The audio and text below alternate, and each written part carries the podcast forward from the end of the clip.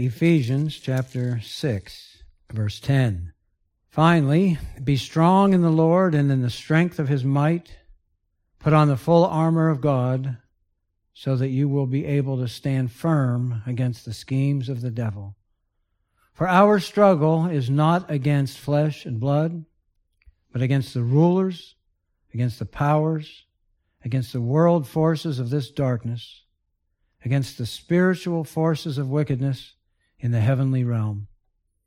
Therefore, take up the full armor of God, so that you will be able to resist in the evil day, and having done everything, to stand firm.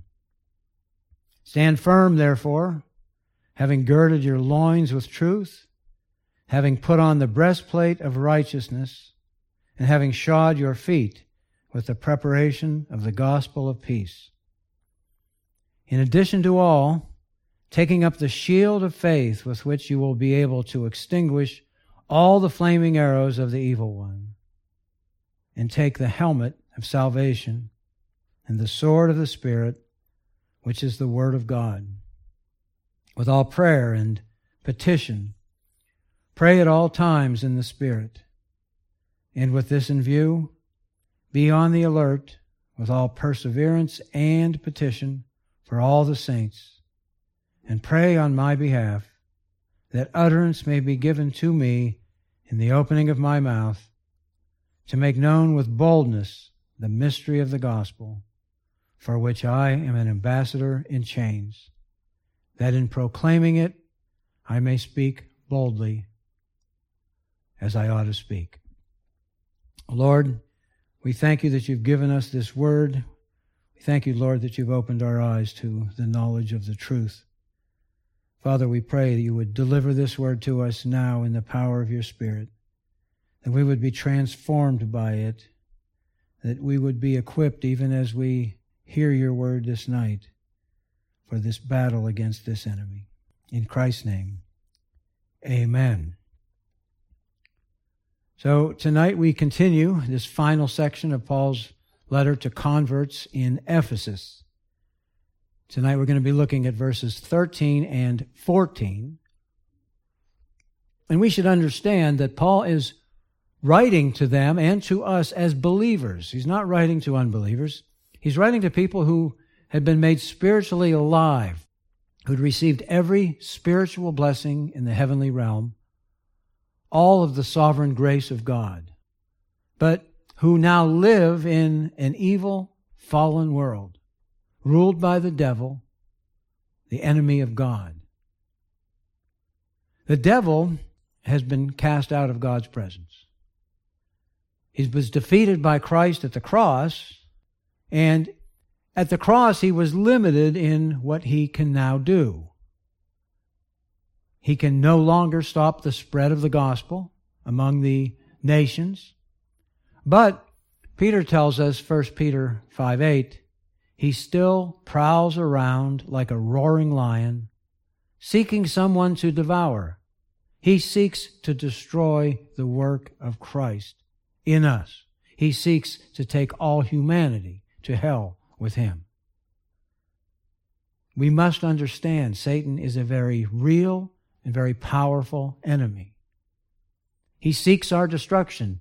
The world makes him out to be a cartoon character. Sports teams name their mascots after him Blue Devils, Red Devils, Sun Devils. We name food after him Devil's Food, Deviled Eggs. But he is a very real, evil, and destructive being who seeks our destruction, who seeks to cause all of us to fall away from the faith. He seeks to lead us to fail to persevere in the faith. It goes by different names in the scriptures. It's called the devil, Satan, the serpent of old. He's pictured in Revelation as a dragon. And he disguises himself, he masquerades as an angel of light. He's a deceiver. He doesn't come at us straight on. He uses deception. He uses cunning. And he uses deceptive strategies to harm us. We usually don't see him coming. he seeks to stir in us all manner of sin. First and foremost, among his deceptions, he seeks to cause us to doubt the Word of God. He seeks to cause us to reject what God has said to us in his Word. He seeks to evoke in us anger and bitterness and envy and hatred. So, Paul is telling us we must equip ourselves for this warfare with him, lest we fall away. And I've said this before, but I, I want to say it again. This does not mean that one who has been truly born again can lose eternal life. That can never happen. But the Apostle John writes that those who do fall away never were truly born again. 1 John 2:19 They went out from us, people who left the church, but they were not really of us. For if they had been of us, they would have remained with us. But they went out, so that it would be shown they're all not of us. And this is why we pray for those who were once among us and who have left, and who are out of fellowship, who have lost hunger to know God, to be among His people, to serve in His church. We don't want to be among those who fall away. We don't want to be among those who ultimately will stand condemned before God. And so, since we're going to face this hostility and opposition in this life from these satanic enemies, we have to arm ourselves for this battle. These are spiritual beings, and we do not possess in ourselves the strength or the power to fight this battle. But to the praise of the glory of His grace, God has provided His power for us in the warfare against Satan. And so, Paul calls us to be strong in the Lord, to find our source of power and strength in Him. Now, last week, we looked at the question who are these deadly foes? Who themselves work through all manner of instruments who work through other humans to deceive us, who seek to take us to hell with them. Well, verse 12, he identifies them. He says, Our struggle is not against flesh and blood, it's not against people, but against the rulers, against the powers and authorities, against the world forces, the world rulers of this darkness, against the spiritual forces of wickedness in the heavenly realm. We're not fighting against men with all their limitations, both physical and mental. Our struggle is against all the evil forces of darkness. Look at these words. These world rulers of darkness are those who, from the time of the fall of Adam and under God's permission, now rule in the fallen world.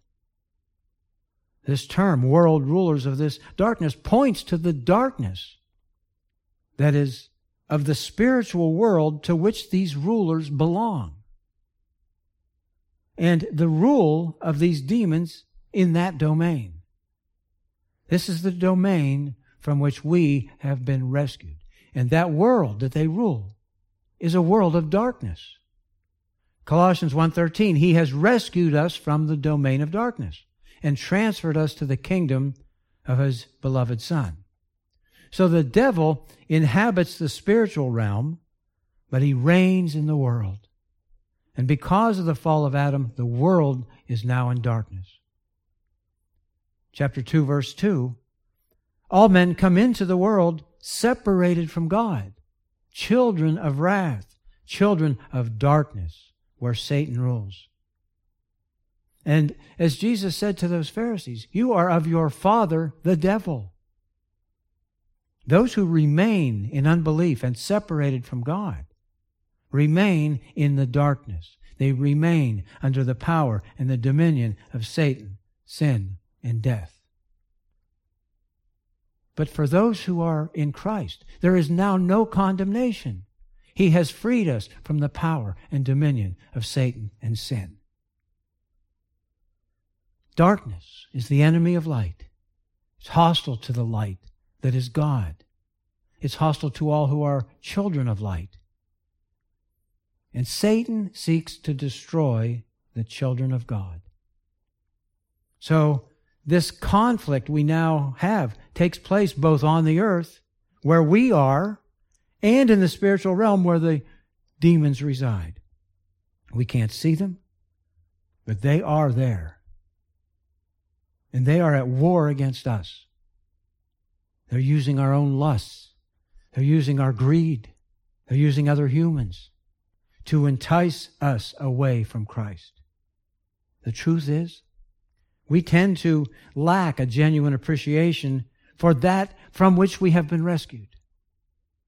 We lack a true appreciation of just how evil the fallen world is. It's a world that's opposed to God, that is opposed to his Son, the Lord Jesus Christ, and it is ruled by Satan.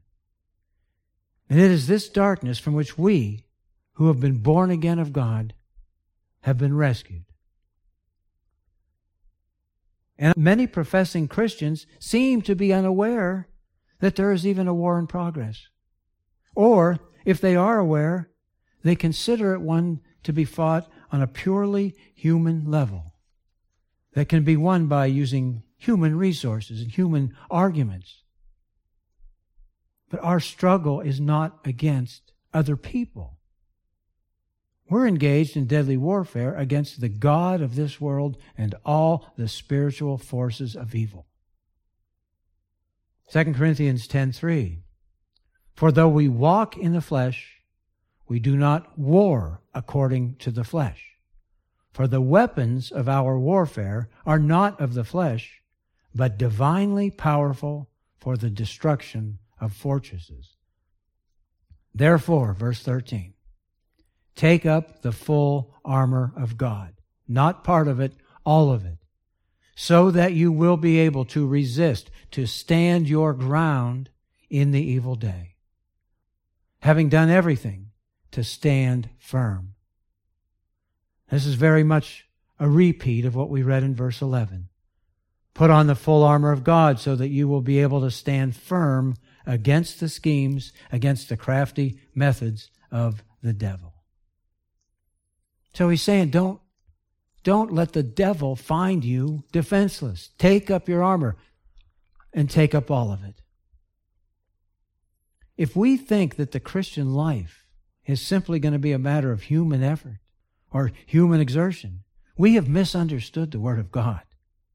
And we're not going to be able to resist the evil one.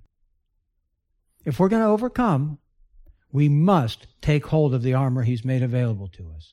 Only spiritual weapons are going to be of any value in this struggle. And so, verse 13, Paul here is repeating this call to take up the divine armor.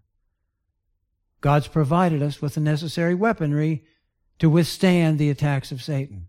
Now, that's a glorious and blessed thought and truth. But it's incumbent upon us that we put it on. In the face of this unrelenting spiritual warfare, we must put it on. The full armor, the panoply, a picture based on the suit of armor of the Roman foot soldier. And this is the weaponry that's going to equip and empower us to stand firm against the crafty schemes of the devil. And Paul writes here Put it on so that you'll be able to stand against or resist to hold your ground in the evil day. I'm going to look at what that means now. But I want to point out in verses 13, 14, and 15, Paul is speaking in terms of a defensive stand against Satan's attacks. Now, there's some disagreement on this, but as I read this, in verse 16, Paul then begins to turn and speak more in offensive terms, in terms of offensive weaponry. So, what is this evil day? Is it one particular day? Is it a reference to an entire period of time? Well, the phrase appears only here in Paul's letters. Now, there are similar phrases in Paul's letters and in the Gospels. In chapter 5, verse 16, Paul wrote that the days are evil. Here he writes of in the evil day. Galatians 1 4, Paul wrote of this present evil age. Now Jesus also spoke in Mark 8:38 of this evil and adulterous generation.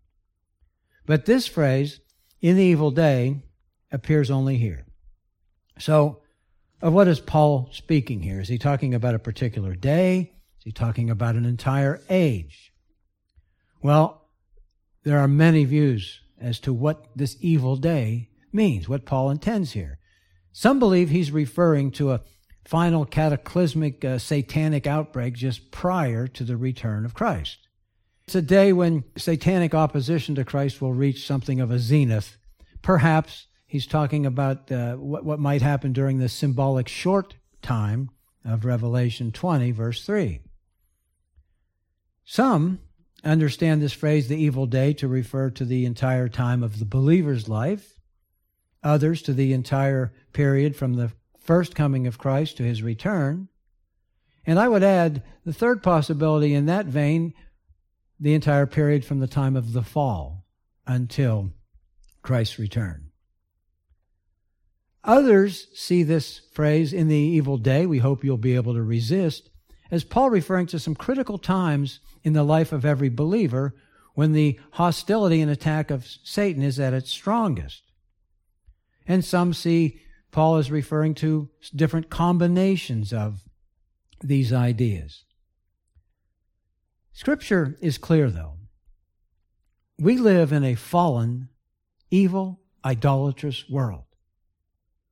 And Paul's reminding us here that in this world, we are going to face constant and unrelenting attacks from Satan and his demons. We've been in a fallen, corrupt, idolatrous world from the time of the fall. But there will also be, for each one of us, particular times of temptation or difficulty where we're going to be subject to Satan looking for weaknesses in us, where he'll look for weaknesses in us and seek to exploit those weaknesses. Maybe we lost a job. Maybe we had a divorce. Maybe we have doubt because of some money troubles number of different things might happen where Satan comes in and says, Well, if God really loved you, he wouldn't make you go through this. But you see, these trials are part of the Christian life. They build character. They are part of God's work in sanctifying us. But Satan will try to use every difficulty. And on the other hand, he will try to use to appeal to our desire for earthly things, earthly pleasure, He'll try to appeal to our lusts, try to draw us into sinful behaviors. So the war is one in which he comes at us from every direction. So, is there going to be one evil day in each one of our lives? Probably more than one. So I think Paul is saying, look, you're in a fallen world, and Satan's going to come at you, and sometimes that attack is going to be at its strongest. And you need to take up this armor in order to be prepared for those days when those attacks come. And he's going to attack us when we least expect it. Wants us to feel secure, feel safe. Wants to wants us to think we're out of danger now that we've been born again. Now that we're in the church, we're coming to church every Sunday, every Wednesday. We're reading our Bible every day. That doesn't mean he's going to let up.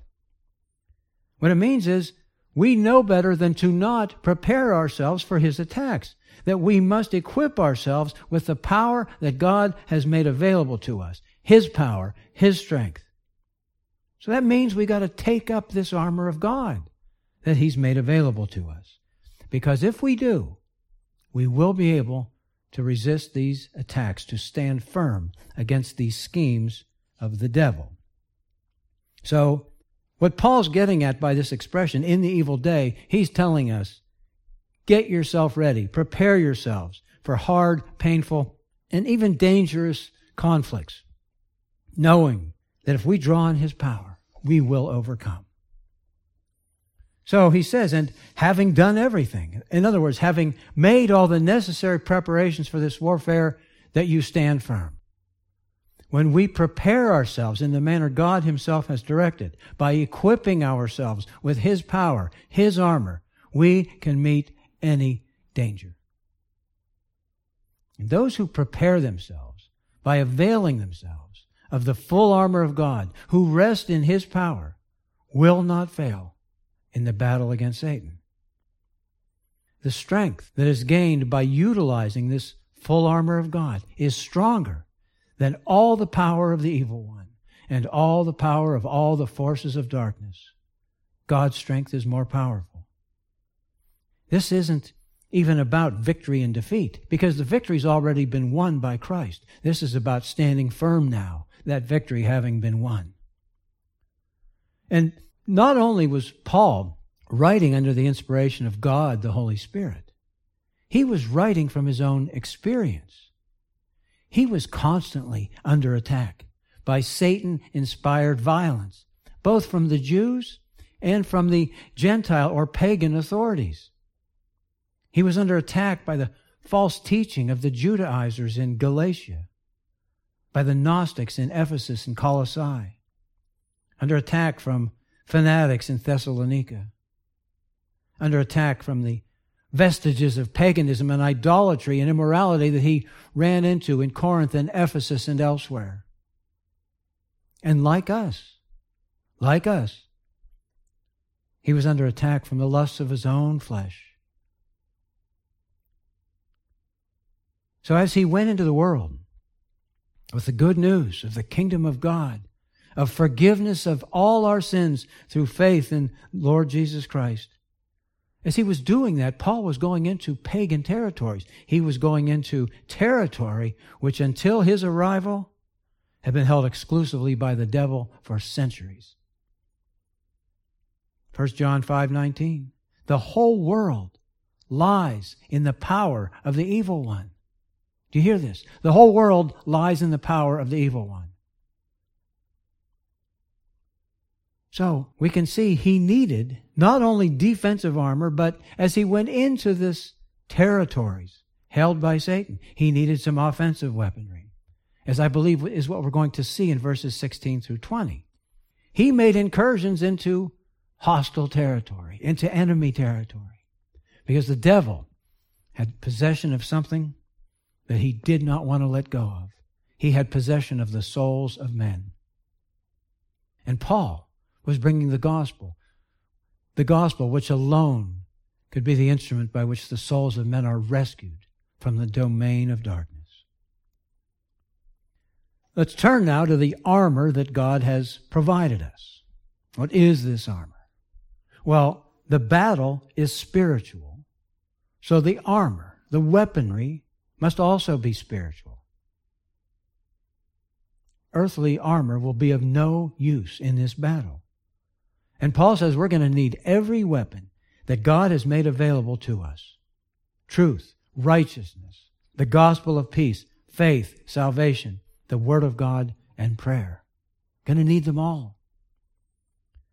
Now, verses 14 through 20 constitute the last of eight long sentences that we've seen in Ephesians. First one was in chapter 1, verses 3 through 14. And there have been seven of these very long sentences throughout this letter. This is the eighth one, from verses 14 through 20. It's 113 words, and it's divided, as I read it, into two parts. Verses 14 and 15, where we're taught to stand firm, and verses 16 through 20, where we're taught to take up this armor.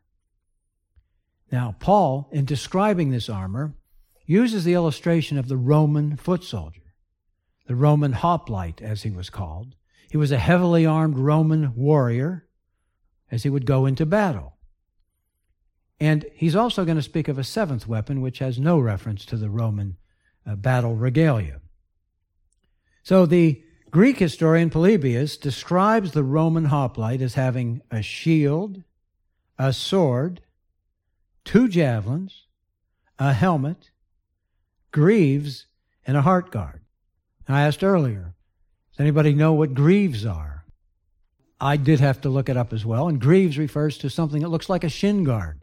If you've ever been a catcher or seen a catcher, you'll see he's wearing these shin guards that cover his knees and shins against uh, the ball coming and uh, hitting him. Well, these greaves would be made most likely of metal, some very strong and heavy metal. And this Roman soldier would wear these along with the rest of this armor into battle. Now, Paul's not giving us a precise duplication of the Roman soldier's battle regalia here, but he's using that kind of illustration to present this picture of the armor of God that we must put on. He's also alluding to some imagery that we see in the prophet Isaiah. And in fact, he alludes to a couple of particular verses in Isaiah where the prophet describes the armor of Yahweh and his Messiah whom he would send. So Paul draws from that as well. And Paul doesn't copy Isaiah word for word necessarily. He alludes to these passages to demonstrate the truth he wants to teach. But if you look at Isaiah 59 17, he put on righteousness like a breastplate. Well, we have that here. And a helmet of salvation on his head. We have that as well. And he put on garments of vengeance for clothing and wrapped himself with zeal as a mantle. Now, Paul had used similar language in other of his letters. One example, 1 Thessalonians 5 8. But since we are of the day, let us be sober, having put on the breastplate of faith and love, and as a helmet, the hope of salvation. Now, most see a natural and significant order to these items of armor. And the first one is truth. Truth. The Christian is going to have to put on this armor piece by piece. He's going to belt himself. He's going to clothe himself. He'll put on shoes. He'll put on a helmet. All of this necessary in order to stand firm against the schemes of the devil. Verse 14 Stand firm, therefore, having girded your loins in truth, having put on the breastplate of righteousness, having shod your feet with the preparation of the gospel of peace. Now, this is the third time that Paul uses this phrase, stand firm. We saw it in verse 11, saw it in verse 13. And this phrase, stand firm, pretty clearly speaks of a defensive posture. The defensive armor is what Paul describes here in verses 14 and 15.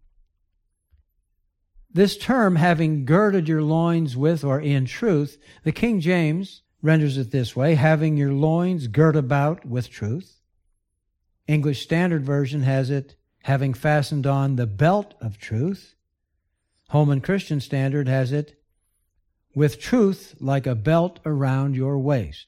So we see waist and loins used a little bit interchangeably here, and, and different translators render it differently.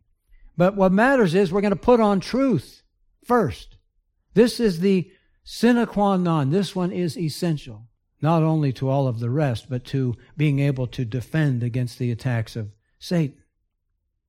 And what we have here, having girded your loins with or in truth, is not an exact quote, but it's a pretty clear allusion to Isaiah 11:5 as we find it in the Greek translation of the Hebrew Old Testament, which says, "And he shall have his loins girt with righteousness and his sides clothed with truth." Isaiah prophesied that the rule of God's anointed one in the divine kingdom would be characterized by righteousness and truth.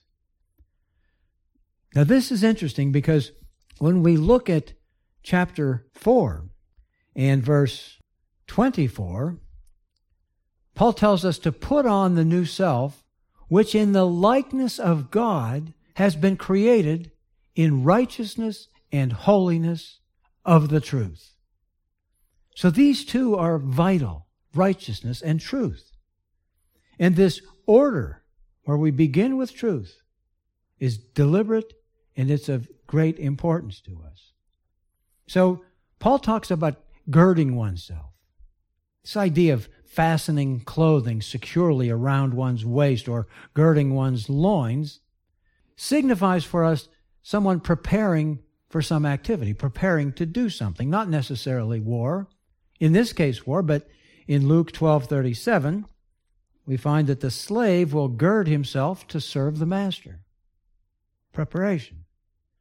In John chapter 13, verse 4, Jesus laid aside his garments, and taking a towel, he girded himself in preparation for washing his disciples' feet. Now, for a Roman soldier, this belt probably refers to a leather apron which hung under the armor rather than the sword belt which would have been worn over the armor. This is the first thing he puts on. And that's the significance here, that it's the first thing he puts on. In the case of the believer, the first thing he must put on, that he must gird his loins or his waist with in readiness for battle, is truth. You've got to have truth. If you do not have the truth, you will be defenseless against Satan. You have no hope. You must have the truth. This piece of armor is foundational to all the others. And it is absolutely necessary to withstand Satan's attacks. Paul talks about truth here. Now, what's he talking about? Is he talking about truth in general? Is he talking about the gospel? Talking about being truthful yourself? Subjective truth? Well, he mentions truth or truthfulness or the truth in chapter 1, verse 13, in chapter 4, in several verses 15, 21, 24, 25, chapter 5, verse 9. Paul condemns lying and every falsehood and the deceitfulness that characterizes the men of the world, that characterized the old man in chapter 4, verse 14 and 24, in chapter 5, verse 6. So Paul is all for the truth. But what truth is he talking about? Well, some would say he's talking about being truthful, about having a, an integrity of mind and heart, being a truthful person, being a person who is not guileful or, or deceitful or hypocritical. He's talking about truth in the inner man, some would say. Others would say, no, he's not talking about this moral quality of truthfulness. What he's talking about is the divine saving truth, which amounts to the gospel. And several would say that. We see him referring to the gospel in chapter 4, verse 15. We see him referring to the message of truth, the gospel, in chapter 1, verse 13.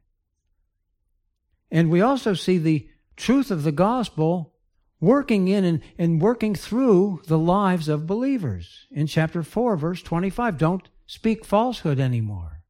Chapter 5, verse 9, speak truthfully. Don't be deceitful. So we have the truth given to us, and then we have the truth working in us and being manifested in us.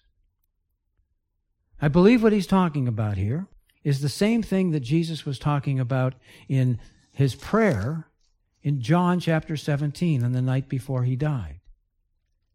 He says to his father, Father, sanctify them, my disciples. Sanctify them in the truth. Your word is truth. So earlier I asked, what do you think this is? Do you think it's the gospel itself? Do you think it's truthfulness within us? And Ron said, it's the whole Bible. And I believe that's correct. I think he's talking about the whole of Scripture here. 1 Peter 1.13, Peter wrote, Wherefore gird up the loins of your mind. Gird up the loins of your mind. Well, it's the mind where we first receive truth and then into the heart. So he's speaking of our knowledge of, our belief in the truth. Martyn Lloyd-Jones says this Our master of the truth and the truth's mastery over us is what Paul's talking about here. Know the truth and let the truth guide us in our lives. In other words, we must know the truth or we will be defenseless, but we must also appropriate that truth so that it controls all that we think, say, and do. Our lives should be guided by the truth of God presented in Scripture. And yes, that includes certainly the gospel, the message of truth. But Paul's going to get to the gospel of peace in the third item. So I believe here he's speaking of the whole of the truth of God. Take that up. Take the word of God into your heart. Live with it. Read it daily. if we don't have the truth, if we don't live trusting in the truth, if we've not made the truth the ruling principle of our lives, we will be defenseless against the devil. We will have no defense. Without the truth, we have no defense. So we must take in the whole truth, all of it, and live by it if we're to defend ourselves against this spiritual enemy. And this is our first and absolutely necessary item of armor, necessary for our defense against the deceptions of the enemy. We read back in chapter 4 that Christ gave to his church apostles, prophets, evangelists, pastors, and teachers. Why? Why did he do that? Why did he give to his church these ministers? To help gird the loins of his people with truth. He wanted to have teachers. He appoints teachers and pastors still today to help people to gird their loins with the truth. The creeds of the early church were for the purpose of gathering the whole truth of Scripture and setting them forth so that people could gird their loins with truth and not with error and not with falsehood. When the Re- Reformation came and all the errors of Rome had spread throughout the world, what happened?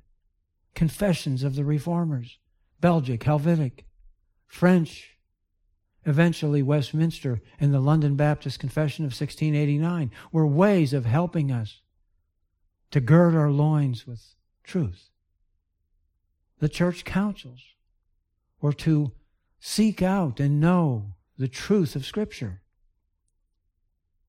We must gird our loins with truth. If we don't do that, we will fail in the war against Satan. And so Paul begins his discussion of the full armor of God with this item of armor. So we're going to stop there for tonight. And next week, Lord willing, we will pick up in still in verse 14 with the breastplate of righteousness. So let's take a moment, reflect on the things the Lord has taught us this evening, and then we will close in prayer. Well, Lord, I do thank you for all those gathered here tonight, all those who would hear this message. I pray, Lord, that you would impart your truth, impress it deep into our hearts and minds, that we would rest in it, that we would live by it, that we would trust in it in all things. In Christ's name, amen.